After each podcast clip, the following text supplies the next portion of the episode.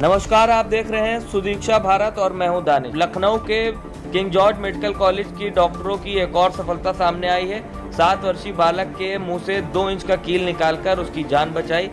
एक सात वर्षीय बालक जो कि गोंडा में ई रिक्शा चालक का पुत्र है, दस दिन पहले लगभग दो इंच की लंबी कील को दांत साफ़ करते समय बच्चा निकल गया था।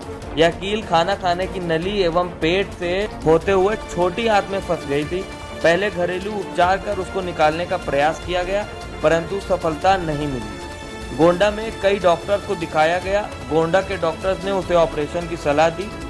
ऑपरेशन बहुत ही खर्चीला था और ज़िंदगी भी न बच पाना बताया जा रहा था। परंतु बालक के पिता उसको लेकर किंग जॉर्ज मेडिकल कॉलेज आए, जहाँ पर मरीज़ को बाल विभाग के डॉक्टर सिद्धार्थ कुंवर की देखरेख में भर्ती किया गया। उन्होंने गैस्ट्रो मेडिसिन डिपार्टमेंट के विभाग अध्यक्ष डॉक्टर सुमित रूंगटा से इस मरीज़ के बारे में सलाह मांगी। डॉक्टर सुमित रूंगटा और उनकी टीम ने दूरबीन विधि द्वारा मुँह के रास्ते से इस लंबी कील को आग से निकालकर उस सात वर्षीय बालक की जान बचाई और साथ ही उसके पिता को आर्थिक नुकसान से भी बचा लिया। कील निकालने के तुरंत बाद बच्चे को अस्पताल से डिस्चार्ज कर दिया गया।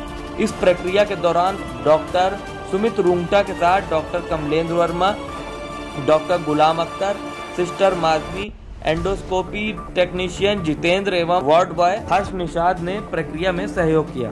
लखनऊ से संवाददाता प्रीति शर्मा की रिपोर्ट। बाकी की खबरों के लिए देखते रहिए सुदीक्षा भारत।